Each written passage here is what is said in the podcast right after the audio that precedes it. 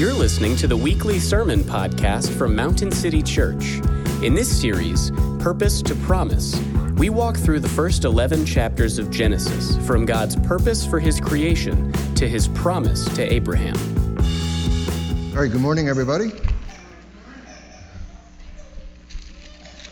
We will, uh, we're going to continue, kick the can a little bit further in the, in the book of Genesis. Um, so if you have your Bibles, I hope you do, please turn there with me. Um, again, as we continue our journey through Genesis, I want to uh, first give you three things to remember today. Just kind of lay out a game plan for today. I want to kind of give you three things to remember that, that maybe you can jot down in your, especially if you have your journaling um, uh, a Bible with you. You can jot these things down so you can always go back to them and, and just kind of refresh your brain. And then we'll look at the three days of creation. And then at the end, we're just going to kind of take uh, a couple of things about Christ that we see here in the first three days of Genesis. So that's just kind of the, the, the, the game plan for today that we will follow. And uh, so let me pray for us and we will dive in. Father, I thank you for your word. Um, Lord, I thank you. Um, we've been able to gather together to sing your word, to hear your word read, and Lord, to hear your word prayed through, Father.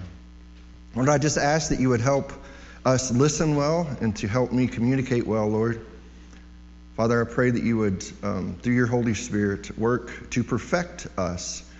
Um, that is the, the job of the Spirit, as um, He works in us and um, by your word to continue to mold us and shape us into the image of your Son. And Father, I just pray today um, that we will see you for who you are, and that will change our hearts. Lord, I pray that you would grant that. In Jesus' name. Amen. All right, so three things to remember. So, the two things that, that, right off the bat we need to keep in mind are the original audience of Genesis. I want you to, I want to constantly put this in your mind so that you, you're always framing everything that we're reading in Genesis through this and the purpose for, for them writing it to them because it really helps us to not chase all the rabbits and, and, and fall in, into all the different things and we can kind of keep our eyes on, on Genesis and on God and on Jesus um, through all of this. So, the purpose for which it was written, um, as far as for Israel's concerned, was uh, two reasons theological and historical. Right? It's to give Israel the theological and historical basis for their existence as God's chosen people. Theological meaning what they should think about when they think about God, right? That's what theology is. It's what your thoughts are about God, um, which is very important if you remember where Israel just came from, right? They just came out of Egypt. Uh, where they, they worshiped so many different gods, right? They had all these different gods, and, and we're going to see um, kind of the, the clash of some of those gods and, and how this is flushing out a little bit as, as we uh, walk through the days um, today. Uh, we, will, we will see that um, flush out how the different gods, um, what they believed about them in Egypt and, and things like that. And, and historically, which is God creating his good kingdom, right? So it's a, a, theological purpose and a historical purpose. In other words, historically, this is the God, the God that, remember, Israel is, is wandering or maybe right about to enter the, the promised land, and, and then he's given them the, the Torah, the Genesis, all these things about who this God is that made this promise about the promised land, right? About that I'm going to make you a people and I've got you a promised land. So we, we just need to keep this in, in context as we read it. This is what he's trying to, he's trying to encourage them. He's trying to point back and show them, you can trust this God. You can trust this God that made you this promise because this God is the creator of everything. And I think so many times in our lives, we get so busy and, and so much comes at us, and, and, and we're just living our normal everyday life. And it comes at us at such a pace that many times we forget I am a child of that God that created everything. Right? What a thought. What a thought that should, should make us so much more excited than the fact that we don't have to wear masks today. Stop and think about that. You are a child of the God who created everything. That's just, that's just incredible. And this is what he's trying to remind Israel. He's trying to remind Israel historically and theologically who this God is, right? Israel, hearing this, would come to the conclusion that God we serve has every right to demand obedience. I mean, after all, that was their problem. That's why they're wandering around the desert, is it not? Because they would not obey what God has told them. So the audience is Israel. The purpose is theological, what they should think about God, historical, about who this God is. And I am making you a kingdom. And remember, uh, what the kingdom is, is God's people in, in, in, in the land under God's rule, right?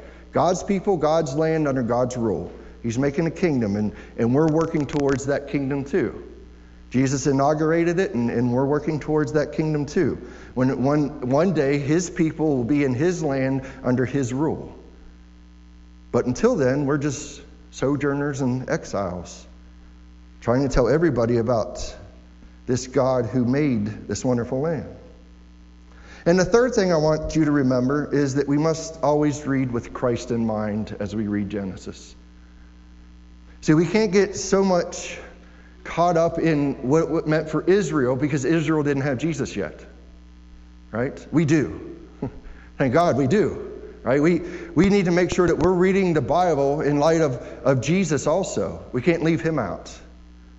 Right? So many times, anytime after um, Genesis 3, when someone that, that is teaching the Word of God, no matter what they call it, I kind of tend to, to call it the fallen condition focus. They are looking, why is this written? How is this reversing what sin caused? Any, anytime you're from Genesis 3 on, this is what you're looking for in the passage. Um, Bryan Chapell or Chapel, however you want to say his last name, I've heard it said many different ways. Um, he calls it the fallen condition focus. That's, that's what I'm usually looking for when I'm looking in a passage. I'm trying to find what is the fallen condition. How has our hearts been, been changed because of sin, and how is God writing it, or how does God want it to be? Right? Well, we don't have that in chapters 1 and 2 of Genesis. So I wanted to, to put this in your mind to keep in mind that, that all we can do in Genesis 1 and 2 is, is kind of what he was doing for Israel. And that's just showing us this wonderful God that we serve. He is just enlarging our hearts to be so grateful, to praise him even more at who he is and all that he has done. Because obviously sin has not entered into the world yet in Genesis 1 or 2, so therefore there cannot be no fallen condition focus. So all we are doing is in, in the next several weeks is we'll be looking at God. It's just and asking this question. The question that, that, it seems like that comes up in my mind as, as I continue, and maybe this is Joe, maybe God will give you a different question to ask as you read this and as we walk through this series is can I trust this God? This is what I think he's teaching me as I walk through Genesis. Because every time I'm studying and as I'm looking at this and, I, and I'm working through this, what I'm saying, what I'm seeing is, man, okay, you, you don't trust him with this, but look what he did. That, that's just what he's telling me. Maybe he's going to show you something different. But I, I hope that you're not here just to, to learn something, but to hear from someone, to hear from the creator of the universe. So let's keep that in mind as, as we stroll through this, and we'll begin here in Genesis 1.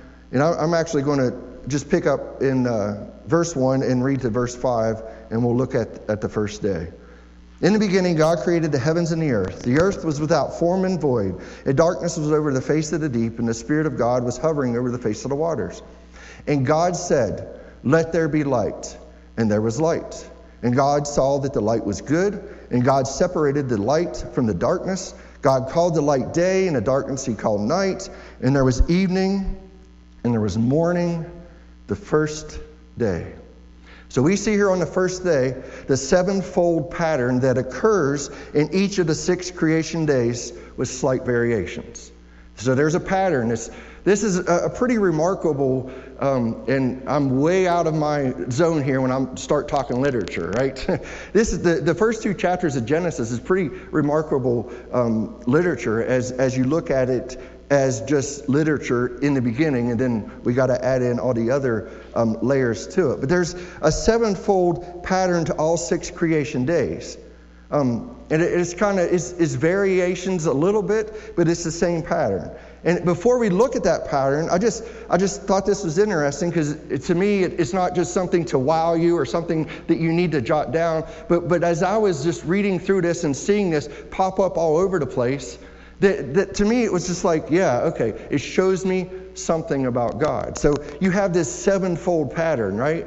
And then this number seven is all through the first chapter of Genesis, right? And we know that seven is the number of completeness or perfection in the Bible. So the late Hebrew uh, University professor um, Umberto Cassuto, I guess that's how you would say his last name, makes this observation. The words God, heavens, and earth, which are the three nouns of the opening verse, in the beginning, God created the heavens and the earth, are repeated in this creation account in multiples of seven. God occurs 35 times, heavens 21 times, and earth 21 times. In addition to this, in the Hebrew original, the first verse has seven words, and the second, 14 words. The seventh paragraph, on which is the seventh day, has three sentences, each of which has seven words, and contains in the middle the phrase, the seventh day. so what? It's interesting, but so what? I, I just, again, this shows us God's perfection and flawless orderliness. He is a very ordered God, right? He's, it shows his perfection. It's he's maybe maybe he's trying to, to tell us something, and maybe he's not. I don't know. But Moses wrote it down this way, and, and it's, it's, it's clear there that this pattern is there.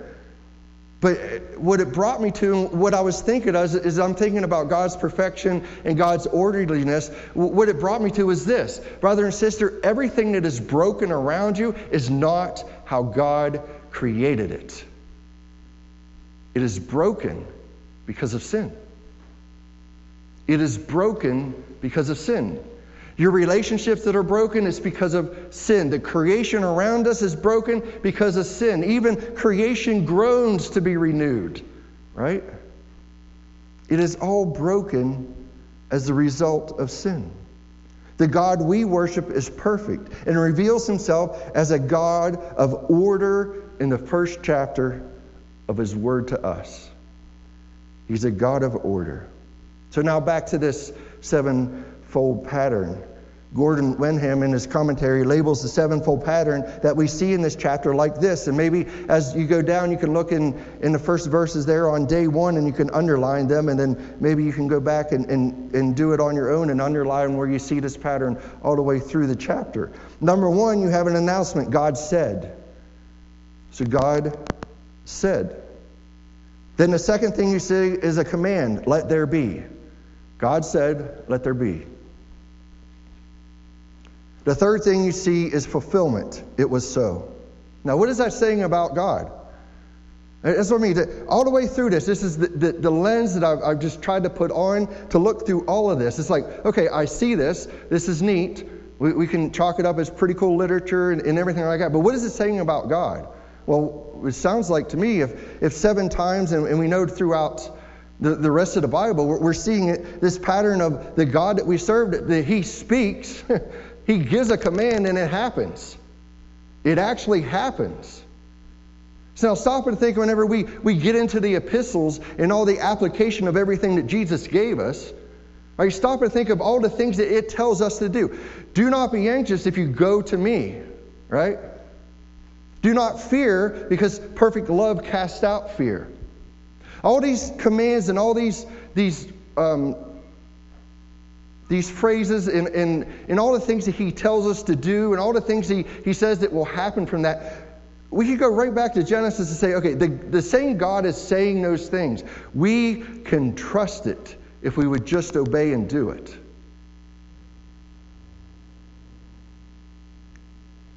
something that, that I, I don't know, it's just like, it's the simplest of things, and, and it's just been wrecking me over the last several months as I've been studying this. It's like God said, Let there be, it was so. Okay, so He says that if I'm anxious, go to Him.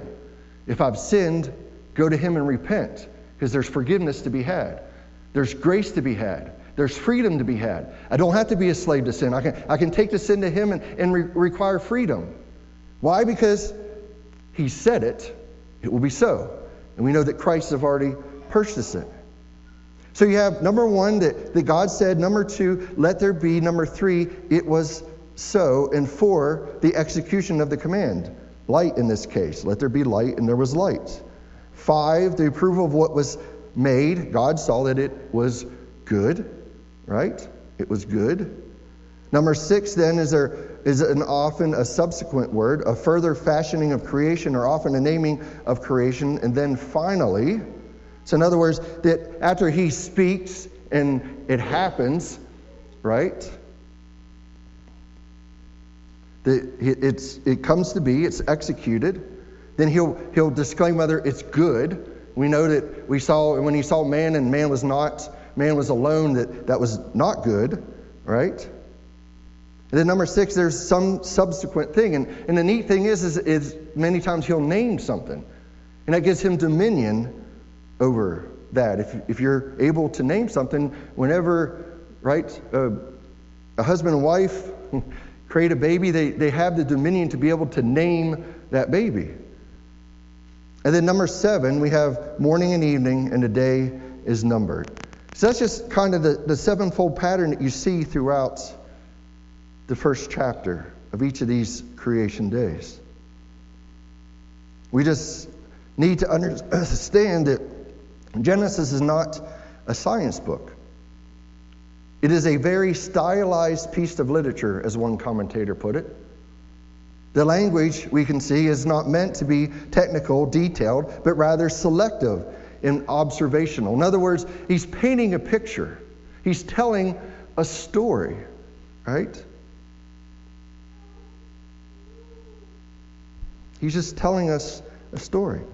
Genesis is a historical narrative. We are not in the realm of make believe. This is what happened.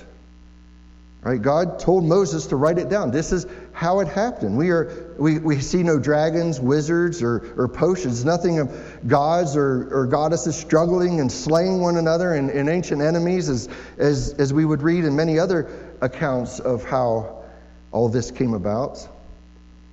What we have here is a pattern piece of literature, which is significant because the way it is written is to teach Israel about the God who created everything. And this God stands in contrast with all the gods of Egypt and the surrounding area. He's trying to just say, okay, the God that, that you serve is completely different than the rest of these gods. We have the external eternal, powerful, wise God speaking everything into existence. Creation comes by the voice of God. And God said, Let there be light. Let there be light. If you are a Christian this morning, God has worked this miracle in your life, which is every bit as powerful as this miracle of creation. He has spoken into your dark heart and said, Let there be light. 2 Corinthians 4 6 says, For God who said, Let light shine out of darkness, has shown in our hearts to give the light of the knowledge of the glory of God in the face of Jesus Christ. This has happened to you. God has spoke, and he has caused light to shine in your heart so that you may see Jesus for who he truly is this, this light symbolizes life and blessing of various sorts. You can read in, in Psalms 19 or Psalms 27 or 49 or 97 how the light is about life. But since the sun is later introduced as the immediate cause of light, what Moses is doing is emphasizing that God is the ultimate source of light. God is light. He's, he's really, he's pushing back against the sun god, right? He's starting out by saying God is light. God gives light. God spoke it and then there's light, right? Much like in the new heavens and the new earth, if we go to the end of the book, what is not present in the new heavens and the new earth? The sun. But there's still light. Why? Because God is the light. Right? He is the light. We'll talk more on that next week. See, this is a direct attack. He's, he's directly attacking against the pagan religions, which worship the sun and the moon gods, right? He's saying, look, no, I am the light. Sounds like what Jesus said, right? If you're a Christian, that's what God did in your life. Maybe He did it when you were a, little kid and, and had no clue what was happening. Or maybe He, he did it when, when you were in youth. Or maybe you can tell. You know exactly where He did it, right? You know what sermon, what church you were in, or on the playground, or in a friend's house or sitting at the coffee shop. Some of you know exactly when God shined his light in your heart. Right? You can pinpoint the exact sermon and moment. You can, you can you know exactly who was speaking to you when it happened, who was sharing the good news of Jesus. But see, brother and sister, at some point, God spoke into your life. And when there was no faith, He gave you faith. When there was darkness, He gave you light. When where there was death, He gave you life. He said into your heart, Let there be light. And there was light. Then all of a sudden, this, this God that you, you, you consistently and always rebelled against, all of a sudden, he, you're stalling for who He is. We know that Jesus, and I know I, I go there much because I, I think that's the point. If you, if you can't tell me what point in your life you were poor in spirit, then, then I'm not sure if, if the light has been shown. Because if we don't get to the end of ourselves, which is the basic idea of being poor in spirit, then has the light truly shone in you? Don't hear me say that everybody's experience has to be the same because it doesn't. Don't hear me say that, please. But this light has shined in your heart, and now you love God. Now that you want to obey Him, now that you want to serve Him, this light has shined, and it happens in our rebirth as His children. So let me just apply this a little bit. Thinking like, okay, so what? The, the light has shined. God is the light. He's, he's shined his light in our hearts. So stop and think. The name's in the fish tank, right? Your loved ones that do not know God. If God is the one that shines the light in their hearts, then what is the number one thing that we should be doing? The number one thing should be doing is not figuring out the best way to present the gospel or, or how to con- combat all of their, their scientific questions and all their apologetic questions. The number one thing that you should be doing for the people that you love that are not saved is what? Pleading with the God, the Creator God, to shine light into their hearts. And that is done through prayer. It's through prayer. I know I'm going to be the pastor that says every sermon he talks about how important prayer is. Yep, I'll be that guy. It's through prayer. We have the God of the universe that created everything, that He begs us to come to Him and pray to Him and ask Him of things.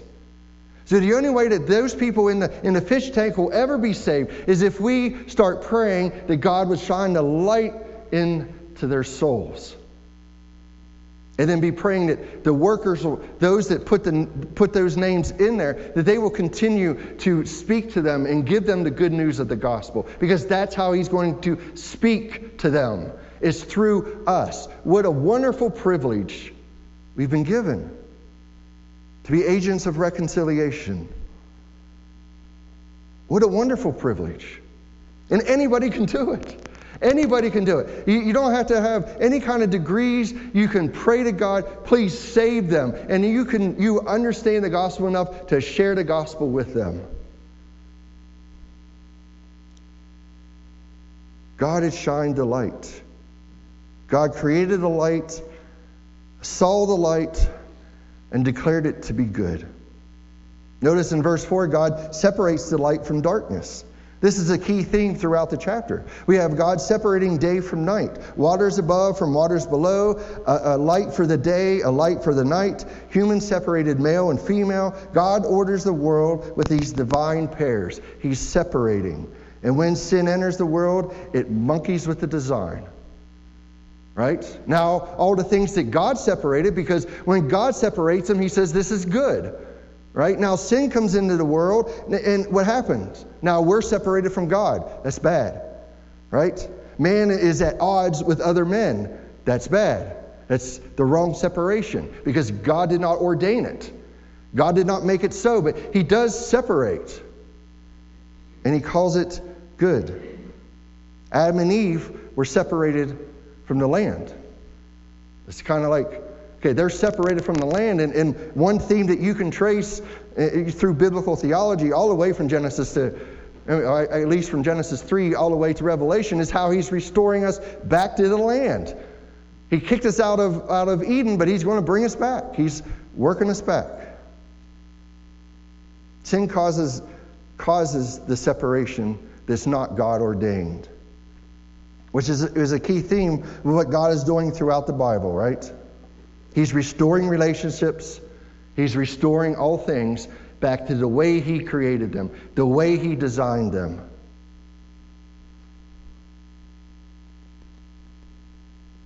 Genesis 1 5, as we continue on, God called the light day, and the darkness He called night, and there was evening and there was morning the first day.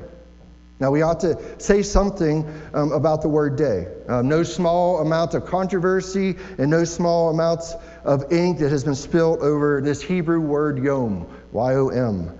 What does day mean? Does it mean 24 hours a day? Does it mean a period of time? Well, I, I can say this the word normally means a regular 24 hour day. I, think there is good reason, and this is where I'm going to put my stake in the ground, that um, it is good reason to take Yom here to mean a normal 24 hour day. Right? And let me give you three quick reasons. First, the mention of morning and evening. Certainly, we are put into the realm of cycles and darkness and light. That's the idea. He's giving you a picture right? There's evening. Now, we know that most time, Israel, the Jewish people, their day begins in the evening, right? But evening, morning, even morning is still the idea of a day. This suggests very strongly we're talking about a normal day, a day that has darkened, darkness and a day that has light, morning and evening, right? Morning and evening. The second thing is whenever you have numbered days in the Old Testament, they always refer to a regular day. First day, second day, and so on. So, whenever you look at the word yom and how it's used within in all these different contexts, um, whenever it's first day, second day, they're talking about a 24 hour day. Same is true about the words morning and evening.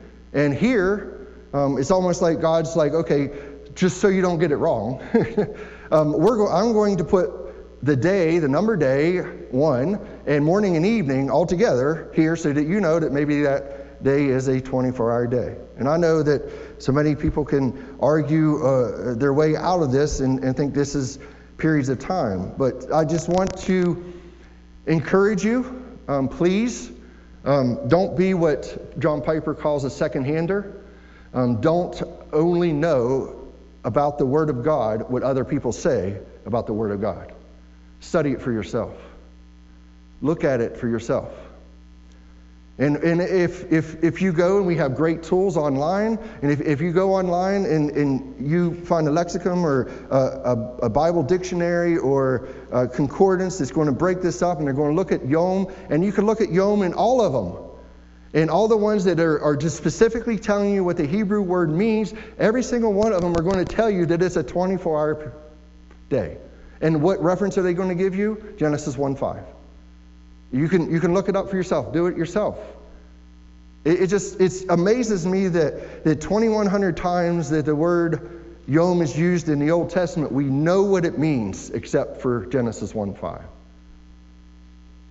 So again, I, I'm, I'll put my stake in the ground there. Just, I encourage you, don't be a second hander. Look at it for yourself. And if, if you come up with a different thing, okay. You know, because all of this um, amounts to um, just like we, whenever we get in these arguments about how the end times is going to happen, right? Premillennial, postmillennial, amillennial. Okay. Well, we could still be in fellowship if we disagree about that because we're still agreeing about Jesus and we really don't know what's going to happen there. But we can still fellowship over it. But I would just encourage you don't be a second hander.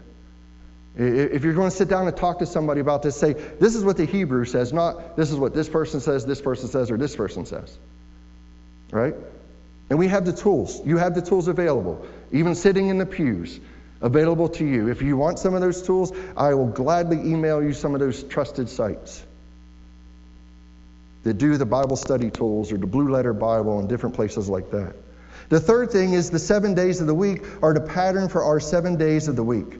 We don't have seven ages, we have literal seven days of the week. Exodus 20:11 is a good example for this.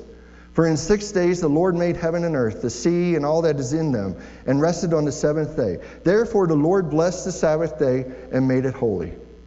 Sailhamer, which is one of the Hebrew scholars, says this that first week was a real and literal week, one like we ourselves experience every seven days. But that first week was not like any other week. God did an extraordinary work in that week, causing its events to transcend by far anything which has occurred since. So today, I believe, is a normal day. Let's look at day two Genesis 1 6 to 8. And God said, Let there be an expanse in the midst of the waters, and let's separate the waters from the, from the waters. And God made the expanse and separated the waters that were under the expanse from the waters that were above the expanse, and it was so. And God called the expanse heaven, and there was evening and there was morning the second day. The key word we need to see in these passages and, and to understand is what is meant by expanse, right? What does it mean by expanse or heavens in some translations. I believe from what I studied, it means the immediate sky above our heads, not outer space, right? That's, it seems like what I've come to. Calvin described it as the clouds suspended in the air, just to give you a, another picture, because that's what Moses is doing. He's trying to give us pictures of what God created and what he did.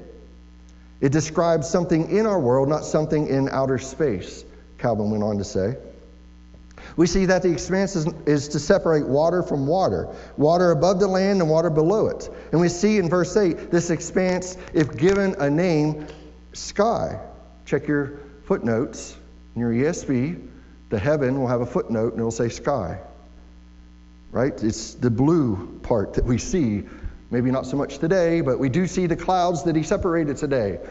Right?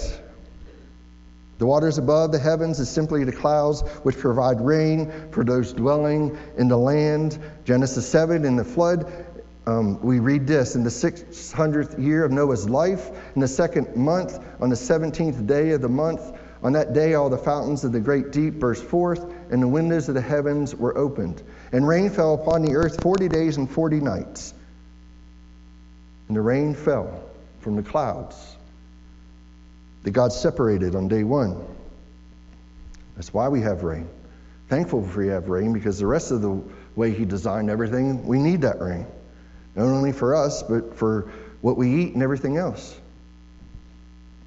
We get some more help from the, within this chapter, within the same chapter, chapter 1, down in verse 20. And God said, Let the waters uh, swarm with swarms of living creatures, and let birds fly above the earth across the expanse of the heavens. So, this idea of, of what he's separating is, is where the birds fly, right? we know where the birds fly. Um, I don't think it's meant a glass dome or a ceiling. I believe it's simply what we would call the sky, right? That's, that's what he's separated in day two. Now, God created it, right? We're seeing that pattern. Now he gets to name it, right? He has dominion over it, right? He's sovereign. So now he gets to name it. Um, he made it, he can name it, and we'll see next week that he gives some of that dominion over to Adam and, and to us. Um, so God made it, he separated it, and then he named it. So now let's look at day three, starting in verse 9. And God said, Let the waters under heavens be gathered together into one place, and let the dry land appear. And it was so. God called the dry land earth, and waters that were gathered together he called seas, and God saw that it was good. And God said, Let the earth sprout vegetation, plants yielding seed, and fruit trees, bearing fruit in which is their seed, each according to its kind on the earth. And it was so. The earth brought forth vegetation, plants yielding seed according to their own kinds and trees bearing fruit in which is their seed, each according to its kind. And God saw that it was good. And there was evening, and there was morning, the third day. So on the third day, God caused the, the dry land to appear and the earth to flourish with growth. Now, the, the one thing we don't see in day two is it calling it it was good. It's almost like day two and day three was a continuation of, of each other, and, and then he, he, he called it good um, halfway through um, you know, day three as far as halfway through the verses, right? And, and he calls it good. Um, so the emptiness now begins to shift from bringing order to bringing fullness, right? He's now going to put vegetation on the ground. And I, I just, I think he's continually pushing against what Israel came out of, right? pushing against it. There are no sea gods, right? Only God that controls the seas, right? There, there's no sea god and, and you know vegetation god and, and fertilization god and all these different gods that they believed in. He's just constantly bringing it back. No, there's one God and He made all this and He ordered all this and He put it all in, in, in, in motion and He sustains it as, as we read in Colossians he sustains it all through Christ. Um, I just think he's pushing back against that heart. Jeremiah gives us a good picture of this. In Jeremiah 5:22, Jeremiah says this, "Do you not fear me?" declares the Lord. "Do you not tremble before me?" Listen what he says about his creation. I placed the sand as the boundary for the sea, I, a perpetual barrier that is, cannot pass. Though the waves toss, they cannot prevail.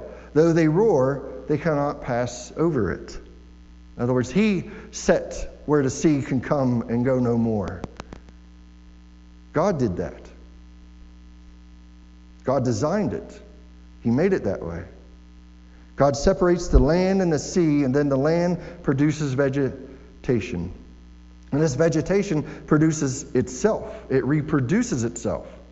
There's not a God that causes it to happen. God caused it to happen. Now it happens. That's probably very confusing right there.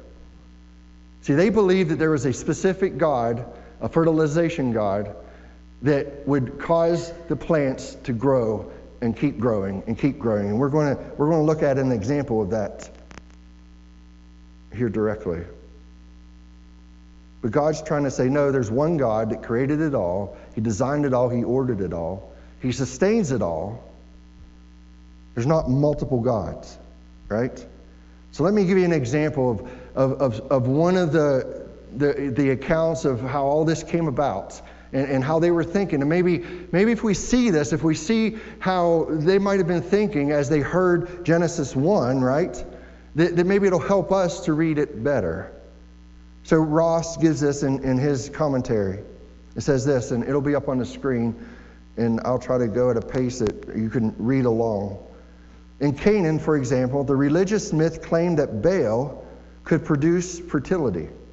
At the end of the year, Baal died, an idea that ex- explained why the crops died and was said to be captured by god Death, Mot, and carried away to the abyss, the domain of Prince Sea.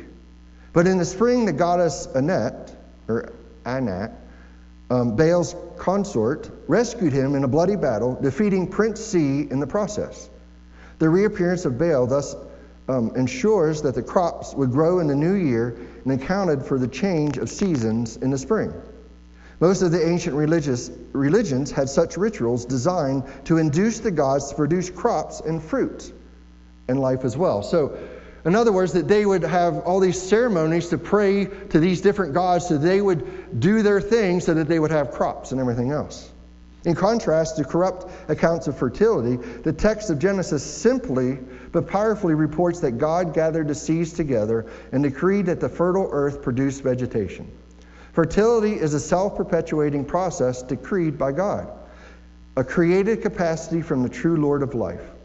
Vegetation does not result from some pagan god's springtime uh, ascendancy through depraved ritual. It results from the majestic word of the sovereign Lord of creation.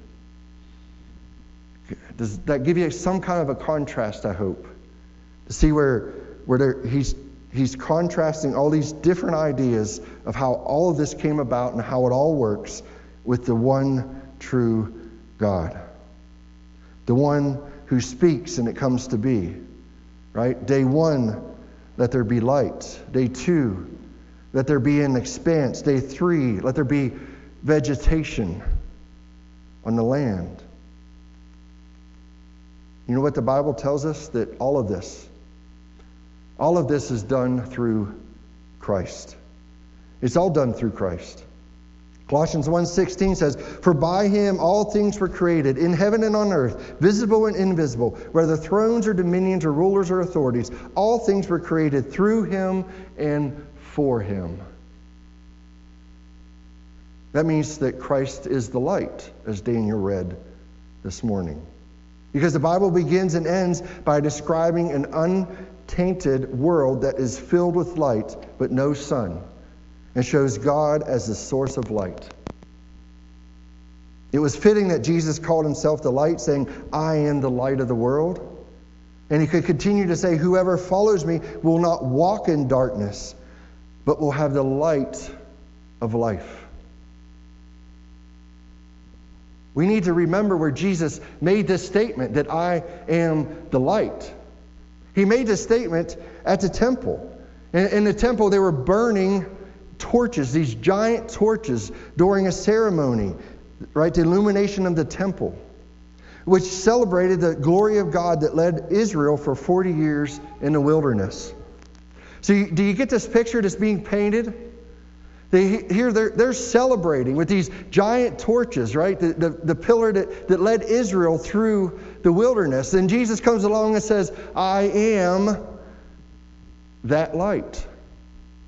I am the light. I was the one that led you through all that. I am the light. That's the, the context in, in, in, what he's saying when he says, I am the light of the world. Jesus, the giver of light in Genesis 1. The giver of light that shined in your dark soul, and the light that will illumine the new heavens and the new earth. Revelation 21 23 says, And the city has no need of sun or moon to shine on it, for the glory of God gives its light, and its lamp is the Lamb. Jesus, the Lamb of God. Christ is the light, and Christ brings order. Christ, the Creator, who brings order out of the dark chaos of our lives, who brings from the chaos of our lives complete and total order. If your life today is dark and desolate, if your life is out of control, if there's no light in your life but only darkness, and there seems to be no hope, there is. His name is Jesus. He will bring light and order to your world today, just like He did at the very beginning for everything very same power that created every star you see at night and every living organism you see in the creation, and the one who knit your body together in the womb will act on your behalf if you come to him. He will turn your night into day with a word. He will reorder your broken life with a word. He will bring form out of chaos with a word. It is his specialty. He is not only the light, the creator, and the Son of God, he is the Savior of the world. This very one who created the stars we see at night, who knit us together, who sustains every atom, came and died on the cross for your sins and my sins. This one will save you. He can bring a Genesis to your life. That is what he came to do. Do you know him today? Do you know him today? Let's pray. Father, I thank you for your word. Lord, I thank you that Jesus is the light, that he shines the light into our dark hearts. Father, I pray if there's anyone here or in the sound of my voice listening on video, Lord, I just pray that for them that you would shine the light so that they may respond in faith, the faith that you give them. That they've heard the good news of what the creator of the world has done in, through Jesus. That he died for our sins. And Lord, for those that have been walking with him for, for so long, or maybe it is the trust issue. Maybe it's something else. Maybe you're speaking to them, and I'm sure you are if they're listening in so many different ways. What are they to see? You have shined the light in their hearts. What are they, what are they to see today about the God who saved them? This Creator God. Lord, I pray that, that they will believe what you are showing them. We ask that in Jesus' name. Amen. Thank you for listening to the weekly sermon podcast from Mountain City Church. To learn more about our church, visit our website at mountaincty.church. Thanks again, and may the Lord bless your week.